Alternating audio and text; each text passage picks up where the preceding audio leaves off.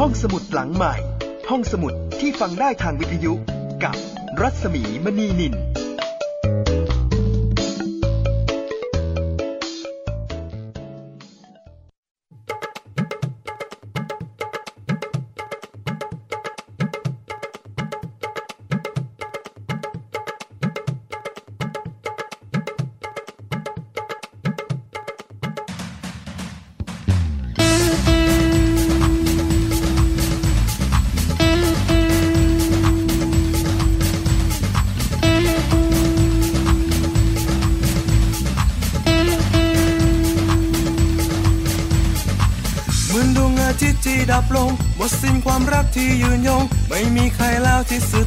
ฉันจนวันตาย จะไม่มีรอยยิ้มอีกต่อไป จะไม่มีความรักให้กับใคร มีเพียงความแค้นในจิตใจ ต่อจา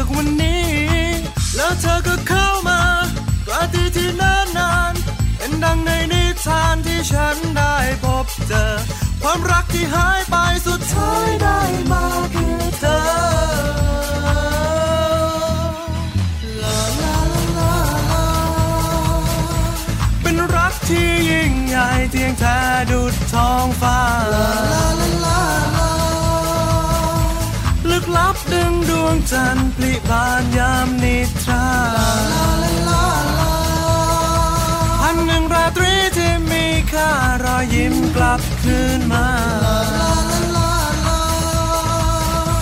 เรื่องราวยังคงอยู่ชั่วการและเวลา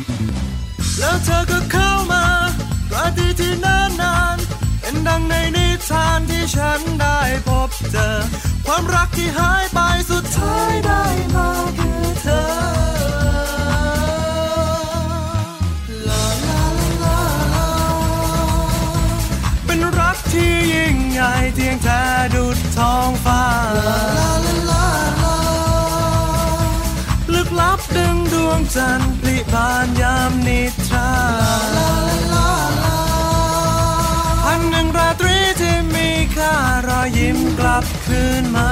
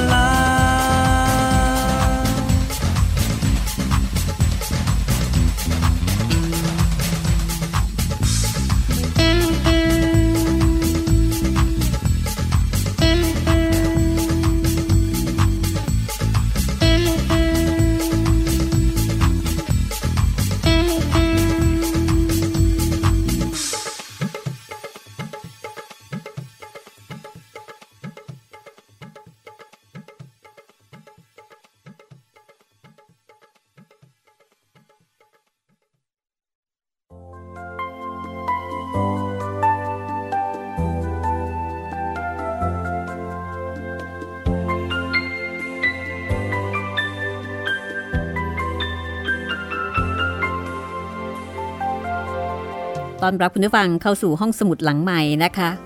กับเรื่องมหัศจรรย์แห่งพันหนึ่งราตรี วันนี้มาเป็นตอนที่ 5 แล้วค่ะ เรื่องนี้ก็จะเป็นลักษณะของนิทานซ้อนนิทานนะคะ เป็นเทพนิยายที่มีชื่อเสียงไปทั่วโลกค่ะ ชุดเทพนิยายอาหรับราตรีนะคะ ฉบับที่นำมาเล่าให้ฟังมาจากฉบับของเซอร์ริชาร์ดฟรานซิสเบอร์ตัน ที่เป็นคนรวบรวมแล้วก็แปล คุณสมพรวานาโด แปลเป็นภาษาไทยให้เราอ่านอีกทีค่ะ จัดพิมพ์โดยสำนักพิมพ์ฟรีฟอร์มนะคะ เป็นเล่มแรกค่ะ ของชุดเทพนิยายอาหรับราตรีนะคะ The Thousand Nights and One Night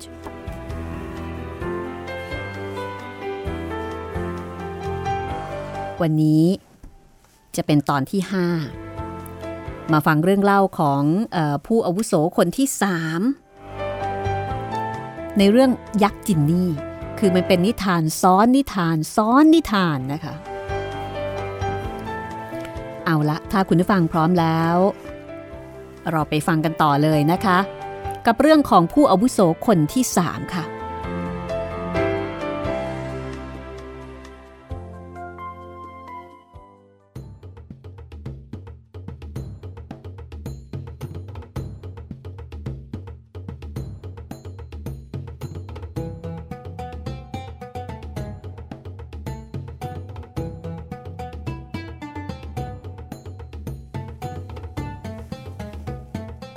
ชายชราคนที่สามเล่าเรื่องของตัวเอง โดยบอกว่า โอ้ท่านพญาอสูรล่อตัวนี้แท้จริงแล้วก็คือภรรยาของข้าเอง คือชายชราคนนี้มากับล่อ เขาบอกว่าล่อตัวนี้ก็เป็นเมียเขานั่นเองนั่นแหละเรื่องมีอยู่ว่า เขาได้ออกเดินทางหายไปจากบ้านนานหนึ่งปีเต็ม พอกลับมาก็เข้าไปหาภรรยาในตอนกลางคืน แล้วก็เห็นทาสผิวดำนอนบนเตียงปูพรมอยู่กับนางกำลังพูดคุย หัวรอดต่อกระซิก กอดจูบเล่นชู้กัน พอภรรยาเห็นเขา นางก็ลุกขึ้น ตรงมาหา พร้อมด้วยเหยือกใส่น้ำนางท่องมนต์คาถาลงในน้ำนั้น แล้วก็นำมาประพรมบนตัวเขา พร้อมกับพูดว่า จงกลายร่างเป็นหมาเดี๋ยวนี้ จากนั้นชายชราก็กลายร่างเป็นสุนัขในทันที ภรรยาขับไล่เขาออกจากบ้าน เขาวิ่งออกประตูไปเรื่อยๆ จนกระทั่งมาถึงแผงขายเนื้อ เขาหยุดเพื่อที่จะแทะกระดูกที่หล่นอยู่บริเวณพื้น พอคนขายเนื้อเห็นเข้า ก็พาเขากลับไปที่บ้านของเขา พอลูกสาวเห็นเขานางก็ดึงผ้าปิดหน้า พร้อมกับต่อว่า พ่อเอาชายหนุ่มมาหาหนูได้ยังไง แถมยังพาเขามาด้วยตัวเองอีกด้วย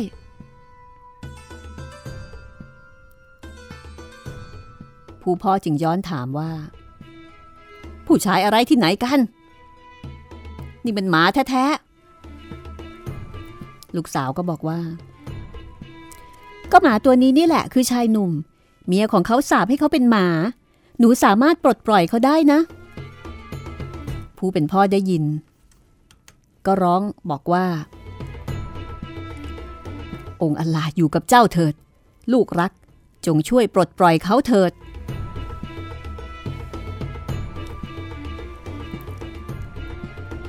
นางก็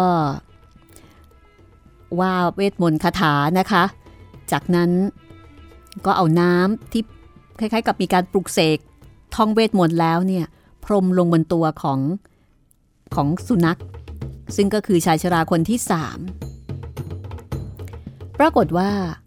ได้ผลค่ะ เขาสามารถกลับมาเป็นคนเหมือนเดิม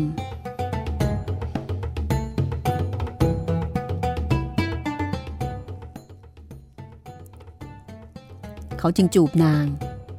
แล้วก็บอกว่าข้าอยากให้เจ้าทำให้เมียของข้ากลายร่างเป็นแบบเดียวกับที่นางทำกับข้ายิ่งนักแค้นเมียอยากให้เมียกลายเป็นหมาบ้าง ลูกสาวคนขายเนื้อก็เลยมอบน้ำยาปลุกเสกให้กับเขา แล้วก็บอกว่าให้เอาน้ำนี้พรมบนตัวนาง ในขณะที่นางหลับ แล้วก็พูดอย่างที่นางพูด จากนั้น นางก็จะกลายร่างเป็นหมาตามต้องการ ชายผู้นี้ก็นำน้ำปลุกเสกไป พอเห็นเมียกำลังหลับสนิท ก็พรมน้ำนั้นลงบนร่างของอของของนางนะคะ แล้วก็บอกว่าจงกลายร่างเป็นล่อเดี๋ยวนี้ นางก็กลายเป็นล่อตัวเมียทันทีผู้อาวุโสหรือว่าชายชราคนที่สามก็หันไปบอกกับยักษ์จินนี่บอกว่า นี่ล่ะล่อตัวที่ท่านเห็นอยู่นี่ก็คือเมียของข้า ยักษ์จินนี่ก็ถามว่า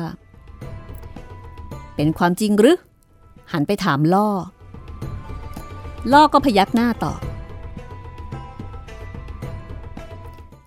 ผู้อาวุโสคนที่สามหยุดเล่า ยักษ์จินนี่ตัวสั่นด้วยความพอใจ มันจึงมอบเลือดส่วนที่สามของพ่อค้าให้กับเขา พอดีขณะนั้นฟ้าเริ่มสาง สารสัตหยุดเล่า ดุนยาซัตแกล้งพูดตามที่พี่สาวเตรียมเอาไว้ โดยอุทานว่านี่เป็นนิทานที่สนุก ชวนชงนสนเทศสารสัตก็แกล้งบอกว่าแหม่นี่ยังไม่สนุกเท่าเรื่องที่จะเล่าให้ฟังคืนต่อไปนะ มีสนุกกว่านี้อีก ถ้าตนยังมีชีวิตอยู่ และพระราชาจะทรงอนุญาต พระเจ้าสาเรียก็ทรงรำพึงว่า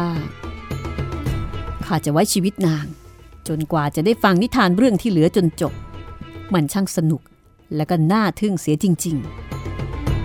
ๆ พระราชาบรรทมอย่างเป็นสุขจนฟ้าสว่าง เมื่อออกว่าราชการแล้วก็เสด็จกลับสู่พระราชวัง ราตรีที่สามหลังจากที่พระราชา ได้เชยชมนางสาราซัตสมพระทัยแล้ว นางดุลยาซัตผู้เป็นน้องก็กล่าวขึ้นว่า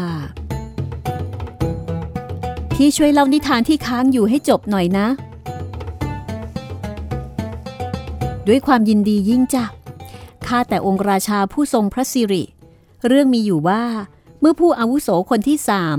เล่านิทานให้จอมอสูรฟังอย่างน่าอัศจรรย์ยิ่งกว่าสองเรื่องก่อน มันดีใจจนเอ่ยออกมาว่าข้ายินดีมอบเลือดเนื้อส่วนที่สามของพ่อค้าให้กับท่าน และเพื่อเห็นแก่ท่านข้าจะปล่อยเขาไป พ่อค้าจึงกอดผู้อาวุโสทั้งสามแล้วก็ขอบคุณพวกเขา ผู้อาวุโสก็อวยพรให้พ่อค้าปลอดภัย จากนั้นต่างก็แยกย้ายกลับเมืองของตน แต่นิทานเรื่องนี้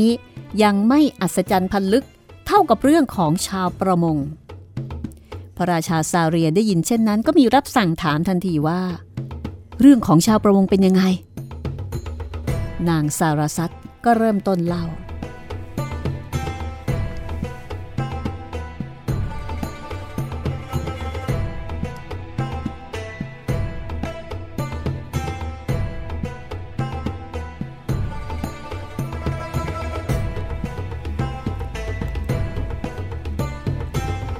และนี่ก็เป็นเรื่องที่ชื่อว่า ชาวประมงกับจอมอสูร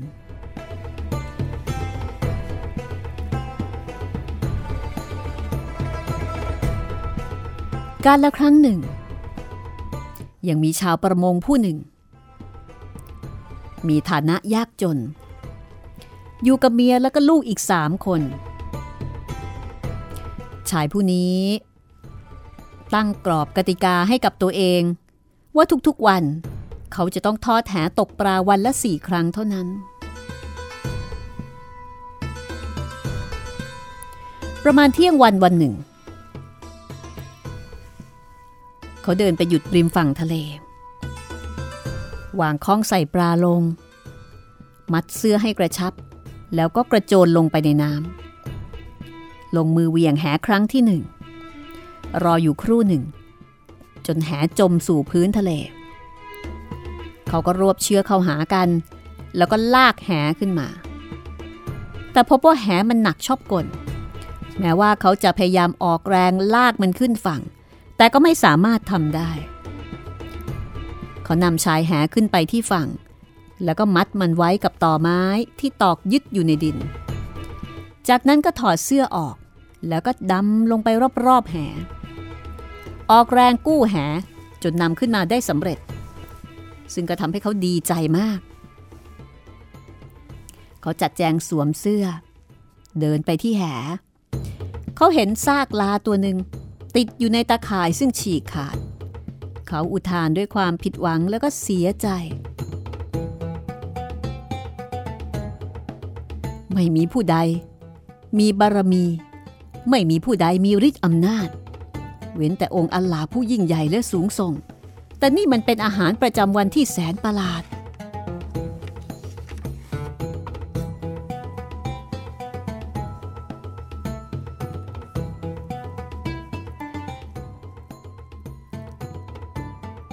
แต่ก็ช่างเถอะ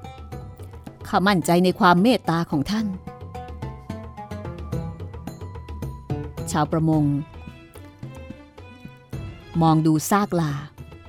แล้วก็แกะมันออกมาจากตาข่าย พร้อมกับกางแหออก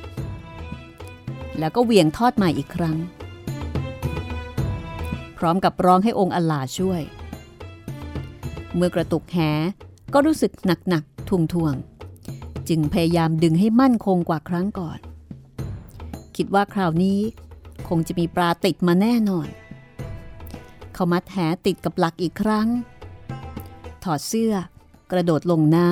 ำดำลงไป แล้วก็ลากแหขึ้นบก คราวนี้กลับเป็นโถดินที่มีทรายโครนอยู่เต็ม ชาวประมงทุกข์ใจมาก เขาอธิษฐานขอให้องค์อัลลายกโทษ แล้วก็โยนโถดินทิ้งไป จัดการสะบัดแหทำความสะอาดแล้วก็ทอดอีกครั้งหนึ่งเป็นครั้งที่สาม คราวนี้มีเศษหม้อและเศษแก้วติดขึ้นมา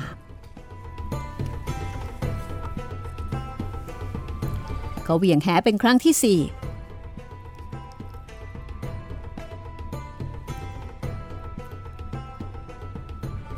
คราวนี้ เขาพบหม้อทองเหลือง ที่มีรูปทรงคล้ายแตงกวา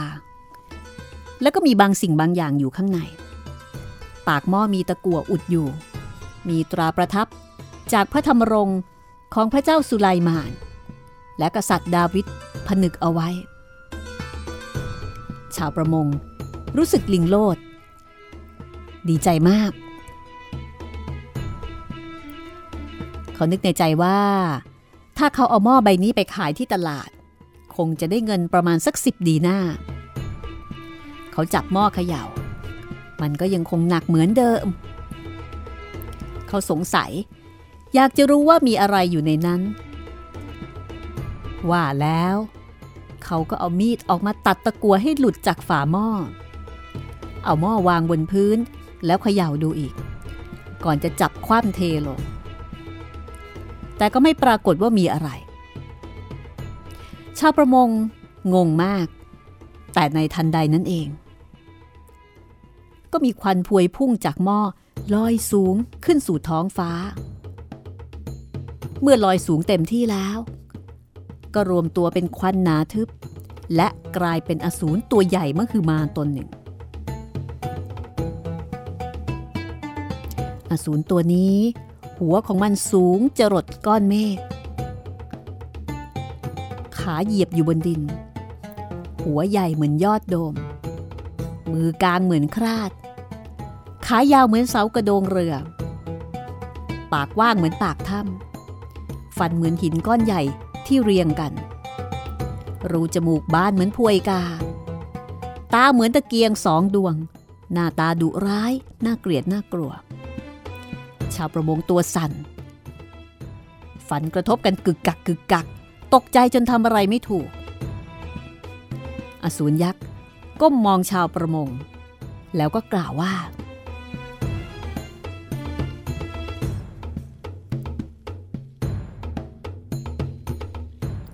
ไม่มีพระอื่นใดนอกจากพระเจ้า ส่วนสุเลมานคือผู้พยากรณ์ของพระเจ้า โอ้ท่านอัครทูตขององค์อลา โปรดอย่าฆ่าข้าเลย ข้าจะไม่พูดจาลบหลู่ท่านอีก และจะไม่ทำสิ่งใดที่ทำให้ท่านไม่พอใจ ชาวประมงก็กล่าวว่า ท่านพูดเรื่องอะไร ท่านว่าสุเลมานเป็นอัครทูตขององค์อลลาสุเลมานตายไปตั้ง 700 ปีเห็นจะได้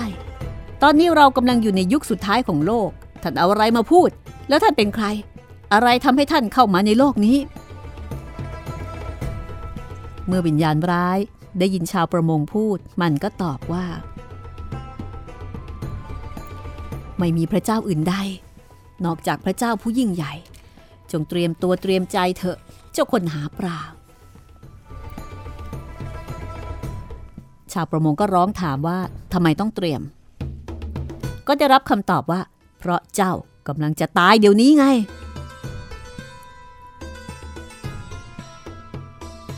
ชาวประมงก็บอกว่า ท่านจะฆ่าข้าทำไม ข้าทำอะไรผิด ข้าเป็นคนปล่อยท่านออกมาจากหม้อใบนี้นะ ช่วยพาท่านออกมาจากก้นทะเล แล้วก็พามาอยู่บนดินแห้งๆนี่ แล้วจะมาฆ่าข้าทำไม แต่อสูรตนนั้นก็กลับบอกว่า บอกมาว่าเจ้าอยากตายวิธีไหน และจะให้ข้าสังหารเจ้าอย่างไรดี ข้าทำผิดอะไร ทำไมต้องมารับโทษเช่นนี้ด้วย งั้นเจ้าก็จงฟังเรื่องของข้าเถอะนะ เจ้าคนหาปลา จากนั้น อสูรก็เริ่มต้นเล่าเรื่อง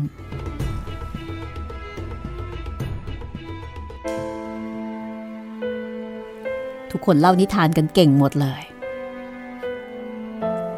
เดี๋ยวช่วงหน้านะคะ มาฟังนิทาน นิทานนี้บอกเล่าอะไรกับเรา แล้วทำไมอสูรถึงจะต้องฆ่าชาวประมง ซึ่งเป็นคนช่วยมันมาแท้ๆช่วงหน้าค่ะ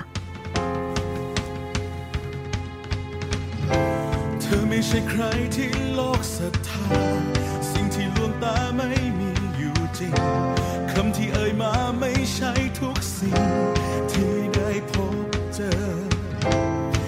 ค่ความฝันที่ลวงหลอกตา สิ่งที่ผ่านมาฉันดูไร้ค่า เป็นเพียงภาพมายาที่หลอกลวงใจ และหากวันใดที่ฉันจะได้เจอคนใหม่ ฉันจะไม่ขอรักใครเกินข้า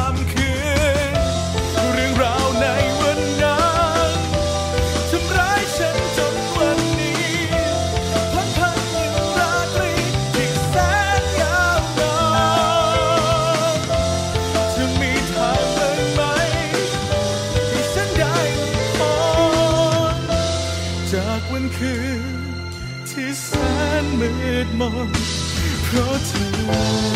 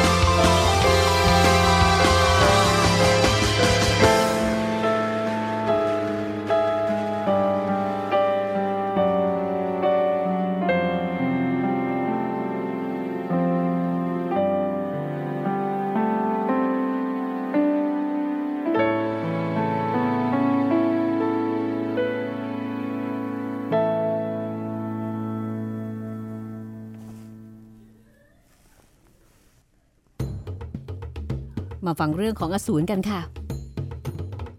อสูรตนนี้ เริ่มต้นเล่าเรื่องว่า ข้าเป็นยักษ์ในสายพันธุ์ของพวกจินนี่ ข้าได้ทำผิดบาปต่อองค์สุเลมาน ซึ่งเป็นเชื้อสายกษัตริย์ดาวิด ข้ากับราชาอาสูรซักผู้โด่งดัง ถูกองค์ผู้พยากรณ์ส่งคนมาจับ แล้วก็นำไปยืนต่อหน้าองค์สุเลมาน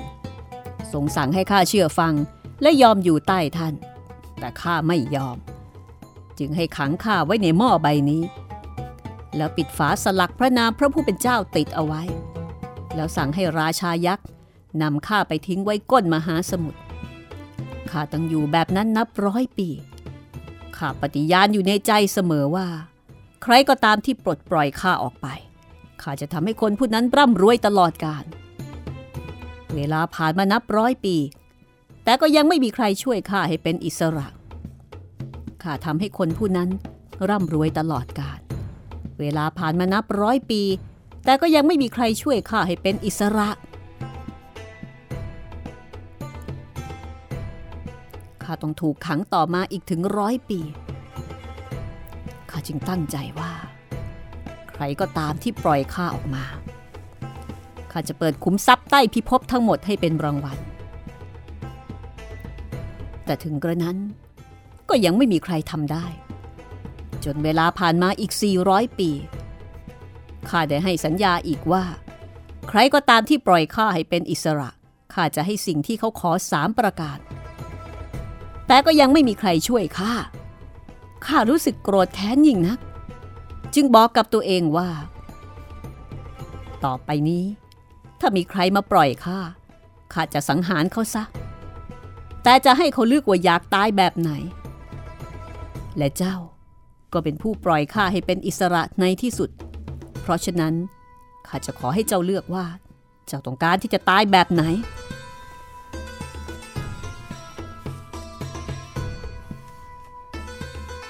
คือซวยเลย ดันมาปล่อยในช่วงที่เจ้ายักษ์สัญญาเอาไว้กับตัวเองแบบนี้ โอ้ข้าไม่น่าจะปล่อยท่านออกมาเลย โปรดไว้ชีวิตข้าด้วยเถิด อย่าฆ่าข้าเลย มิฉะนั้นองค์อัลลาจะส่งคนมาเอาชีวิตท่านด้วย ข้าช่วยอะไรไม่ได้ เจ้าจะต้องตาย จงขอมาเลยว่าเจ้าอยากตายแบบไหน มีให้เลือก เลือกได้ ชาวประมงก็พยายามที่จะร้องขอชีวิต ไว้ชีวิตข้าเถิด นึกซะว่าเป็นการให้รางวัลที่ข้าช่วยท่านให้เป็นอิสระ อสูรบอกว่าจริง ๆ ก็ไม่อยากฆ่าหรอกนะ แต่ว่าได้ลั่นวาจาเอาไว้แล้ว ท่านจอมอสูรข้าอุตส่าห์ทำความดีแก่ท่าน แต่ท่านกลับตอบแทนในทางชั่วร้ายคำกล่าวโบราณนั้นช่างถูกต้องเสียเหลือเกินทำดี ท่านว่าระวัง มักจักได้ชั่วทำไมตัวข้าต้องประสบพบคนเลว ต้องล้มเหลวทำบุญไม่หนุนนำเหมือนมีกรรมมีศัตรูเป็นเพื่อนบ้าน อได้ยินชาวประมงต่อว่า อสูรก็รีบตัดบทว่าเลิกพูดได้แล้ว ยังไงยังไงข้าก็จะต้องฆ่าเจ้า ชาวประมงก็นึกในใจ ว่ากำลังคุยอยู่กับจอมอสูรเขานี่เป็นมนุษย์ผู้มีสติปัญญา เพราะฉะนั้นต้องพยายามหาอุบาย เพื่อที่จะให้รอดพ้นจากเงื้อมมือของอสูรให้ได้ ก็เลยเอ่ยถามอสูรไปว่า นี่ท่านจะฆ่าข้าจริง ๆ หรือ อสูรก็บอกว่าจริงข้าแน่นอน ถ้าเช่นนั้นข้าขอถามท่านเรื่องหนึ่ง เพื่อเห็นแก่องค์พระเจ้าสูงสุด ผู้ซึ่งพระนามสลักอยู่บนตราประทับของสุเดมาน ผู้เป็นพระโอรสของกษัตริย์ดาวิดท่านจะตอบข้าตามความจริงได้ไหม ได้สิ ถามมาเลย ถามสั้นๆนะ ท่านเข้าไปอยู่ในหม้อนี้ได้อย่างไร ในเมื่อ หม้อมันมีขนาดเล็กกว่ามือของท่านด้วยซ้ำอย่าว่าแต่เท้าของท่านเลย หม้อใบนี้บรรจุท่านทั้งตัวได้อย่างไรกัน เจ้าไม่เชื่อ ว่าข้าเข้าไปอยู่ในหม้อนั้นได้ทั้งตัวอย่างนั้นหรือข้าไม่เชื่อ จนกว่า จนกว่าข้าจะได้เห็นท่านอยู่ในนั้นด้วยตาของข้าเอง เล่ามาถึงตรงนี้สาราซัตเห็นว่าฟ้าเริ่มสางก็เลยหยุดเล่า พอถึงคืนที่สี่นางดุลยาซัดน้องสาวก็บอกว่า โปรดเปล่านิทานต่อเถอะค่ะพี่ พี่คงยังไม่ง่วงหรอกนะ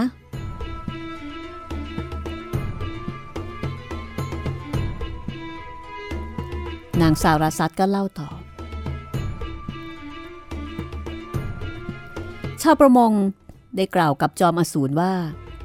ข้าไม่เชื่อ จนกว่าจะได้เห็นท่านลงไปอยู่ในหม้อกับตา จอมอสูรตัวสั่นขึ้นมาทันที แล้วมันก็กลายร่างเป็นกลุ่มควันหนาทึบ ค่อยๆ ลงไปอยู่ในหม้อทีละน้อย ทีละน้อย จนกระทั่งกลืนหายลงไปอยู่ในหม้อทั้งหมด และแล้ว ชาวประมงก็เอาจุกตะกัว ผนึกตราพระนามสุเลมาน ปิดลงไปบนปากหม้อ พรางพูดเยาะเย้ยจอมอสูร บอกมาสิ ว่าท่านอยากตายแบบไหน ในนามองค์อัลลาข้าจะโยนท่านกลับคืนก้นทะเล ข้าจะสร้างกระท่อมสำหรับตัวเองหลังหนึ่ง เอาไว้คอยเตือนคนที่มาแถวนี้ ไม่ให้ตกปลาที่นี่ ข้าจะบอกพวกเขาว่า ตรงหน้าน้ำนี้ มีอสูรตนหนึ่งอาศัยอยู่ ใครที่ช่วยมันขึ้นมา จะได้รับการตอบแทนโดยให้เลือกว่าจะตายแบบไหน พอได้ยินคำพูดของชาวประมง แล้วก็รู้ตัวว่าตนได้ลงมาอยู่ในหม้อแล้ว จอมอสูรก็คิดหาทางหนี แต่ก็ออกไปไม่ได้ เพราะถูกผนึกด้วยแหวนตราประทับพระนามของพระเจ้าสุเลมาน พอรู้ตัวว่าเสียรู้ชาวประมง ก็แกล้งพูดอย่างนอบน้อมถ่อมตนว่า นี่ข้าแค่ล้อเล่นนะ แกโกหก ไออสูรชั่วช้า แล้วก็สกปรกที่สุด จากนั้นเขาก็ยกหม้อเดินตรงไปยังทะเล อสูรก็พยายามร้องห้ามนะคะว่าอย่าอย่าท่านจะทำอะไรข้าท่านคนหาปลาข้าจะโยนเจ้าลงทะเล บ้านที่เจ้าอยู่มาหลายร้อยปี จะทิ้งเจ้าไว้จนถึงวันพิพากษาโลก ข้าขอให้เจ้าไว้ชีวิตข้าเพื่อที่องค์อัลลาจะไว้ชีวิตเจ้า แต่เจ้าก็ไม่สนใจคำวิงวอนของข้าคิดจะฆ่าข้าอย่างเดียว ตอนนี้องค์อัลลาให้เจ้าอยู่ในกำมือข้าแล้วข้าฉลาดกว่าเจ้า เปิดให้ข้าออกไปเถอะข้าสามารถที่จะมอบความร่ำรวยให้แก่ท่านได้นะ ชาวประมงก็บอกว่า เจ้าโกหก เจ้าต้องคำสาปแล้ว เรื่องของเจ้ากับข้าก็เหมือนเรื่องของอมาตย์ของกษัตริย์ยูนันกับนักปราดดูบัน ใครคืออมาตย์ของกษัตริย์ยูนันแล้วใครคือนักปราดดูบัน เรื่องของพวกเขาเป็นอย่างไร เจ้าอสูรถาม ชายหาปลาจึงเริ่มเล่าเรื่องของอมาตย์กับนักปราดดูบันดังนี้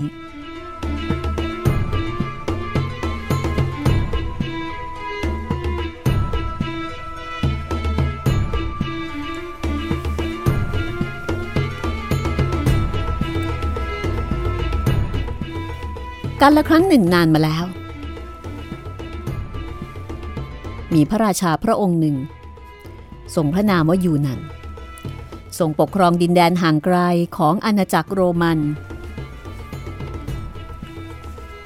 ทรงมั่งคั่งร่ำรวย และมีอำนาจยิ่งใหญ่ มีกองทัพและทหารคุ้มกันกับพันธมิตรจากหลายชาติหลายประเทศ แต่ร่างกายของพระองค์กลับเต็มไปด้วยโรคเรื้อน ซึ่งไม่มีหมอหรือผู้รู้คนใดสามารถรักษาได้ส่งเสวยยาหลายขนานแล้วก็รักษาด้วยวิธีการต่างๆ แต่ก็ไม่อาจช่วยให้อาการดีขึ้น ไม่มีแพทย์คนใดรักษาได้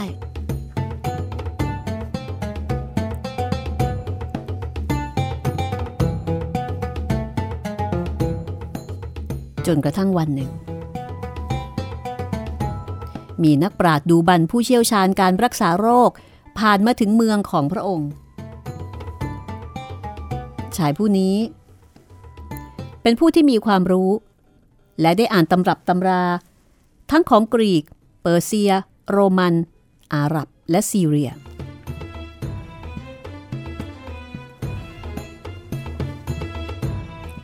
เขามีความรู้ความเชี่ยวชาญทางดาราศาสตร์ และการแพทย์แผนโบราณ เก่งทั้งทางด้านทฤษฎีและปฏิบัติ มีประสบการณ์ในการรักษามากมาย เขารู้จักสมุนไพรทุกชนิด ทั้งคุณและก็โทษของมัน เชี่ยวชาญปรัชญาตลอดจนการแพทย์และศาสตร์แขนงต่างๆ นักปราชญ์ดูบันผู้นี้เข้ามาอยู่ในเมืองได้ไม่กี่วัน ก็ได้ทราบถึงการประชวรของพระราชา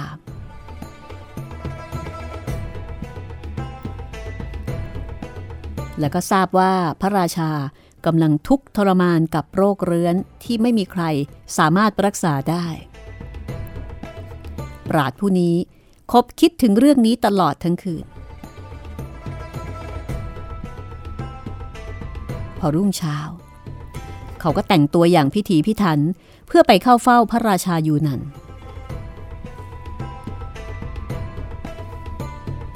เมื่อไปถึง ก็ก้มลงจูบพื้นต่อหน้าพระพัก พร้อมกับอธิษฐาน อวยพรให้ทรงพระเจริญด้วยพระยศและความมั่งคั่ง ก่อนที่จะกล่าวว่า ข้าแต่พระราชา ข้าพระองค์ได้ข่าวพระอาการประชวรทราบว่าไม่มีหมอคนใดรักษาได้ แต่ข้าพระองค์สามารถรักษาได้ โดยไม่ต้องดื่มหรือทายาขนานใด พระราชาได้ฟังอย่างนั้นก็แปลกพระไทยถามว่าทำได้ยังไง แล้วก็บอกว่าถ้ารักษาได้จริง ๆ พระองค์ก็จะดูแลหมอแล้วก็ลูกหลานของหมอเนี่ยให้ร่ำรวย แล้วก็จะให้ของขวัญล้ำค่า รวมทั้งทุกสิ่งที่ปรารถนา แล้วก็จะให้นักปราชญ์ผู้นี้เนี่ยมาเป็นสหายร่วมดื่มสังสรรค์ฉันมิตร คือจะให้ทรัพย์สินทำให้ร่ำให้รวย แล้วก็จะกลายเป็นเพื่อนของพระราชาด้วย พระราชาทรงประทานเสื้อคลุมเกียรติยศแก่ปราดดูบัน ทรงปฏิบัติต่อปราดอย่างให้เกียรติ พระราชาก็ถามย้ำว่า สามารถที่จะรักษาให้พระองค์หายจากโรคเรื้อนได้จริงหรือไม่ ปราดดูบันก็รับรองนะคะว่าสามารถที่จะทำได้ โดยที่พระราชาไม่ต้องเสบวยพระโอสถหรือเจ็บปวดทรมานใด ๆ เลย พระราชาก็บอกถ้าอย่างนั้นเนี่ยก็รีบรักษาเถิด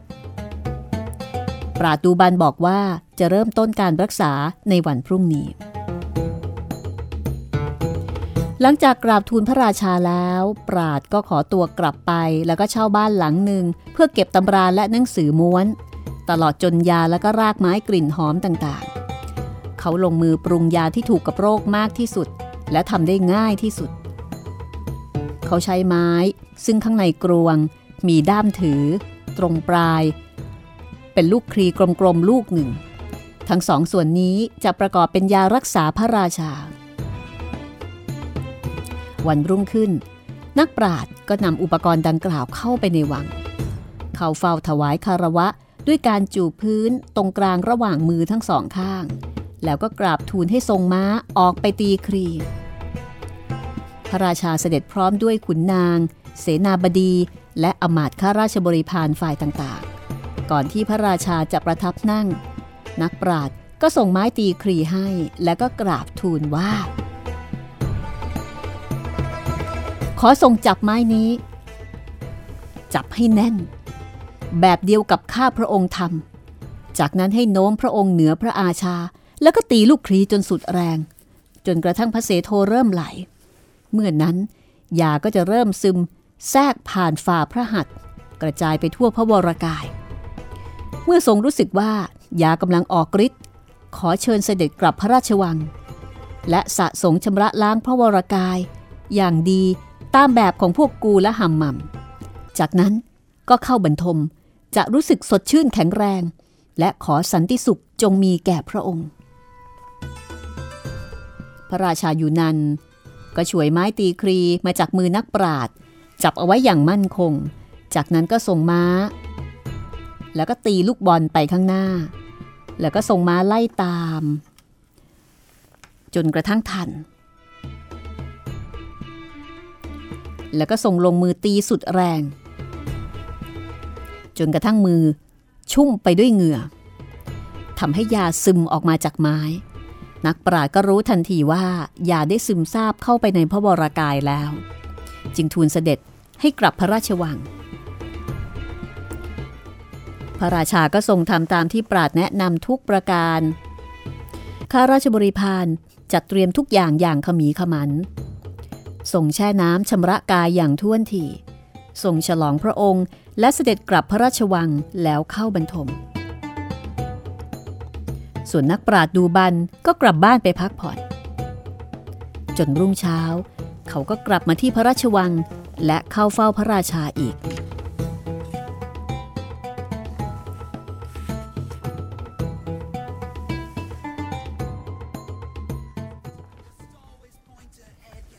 ด้วยวิธีการเช่นนี้ดูแล้วไม่น่าที่จะรักษาได้ ถ้าอยากรู้ว่านักปราชญ์คนนี้จะรักษาพระราชาให้หายจากโรคเรื้อนที่เป็นอยู่ได้หรือไม่ก็ต้องติดตามตอนหน้านะคะ กับเรื่องมหัศจรรย์แห่งพันหนึ่งราตรี เรื่องนี้มีแต่นิทานนิทานแล้วก็นิทานค่ะ จากฉบับของเซอร์ริชาร์ดฟรานซิสเบอร์ตัน คุณสมพรวานาโด แปลฟรีฟอร์มสำนักพิมพ์ จัดพิมพ์ วันนี้หมดเวลาของห้องสมุดหลังใหม่แล้วลาคุณผู้ฟังไปก่อนนะคะ แล้วพบกันใหม่ตอนหน้า สวัสดีค่ะ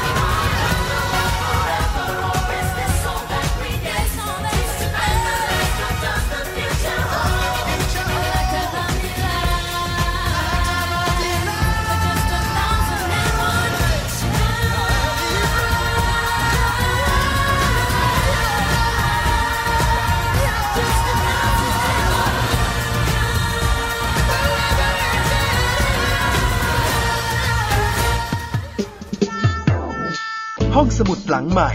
ห้องสมุดที่ฟังได้ทางวิทยุกับรัศมีมณีนิน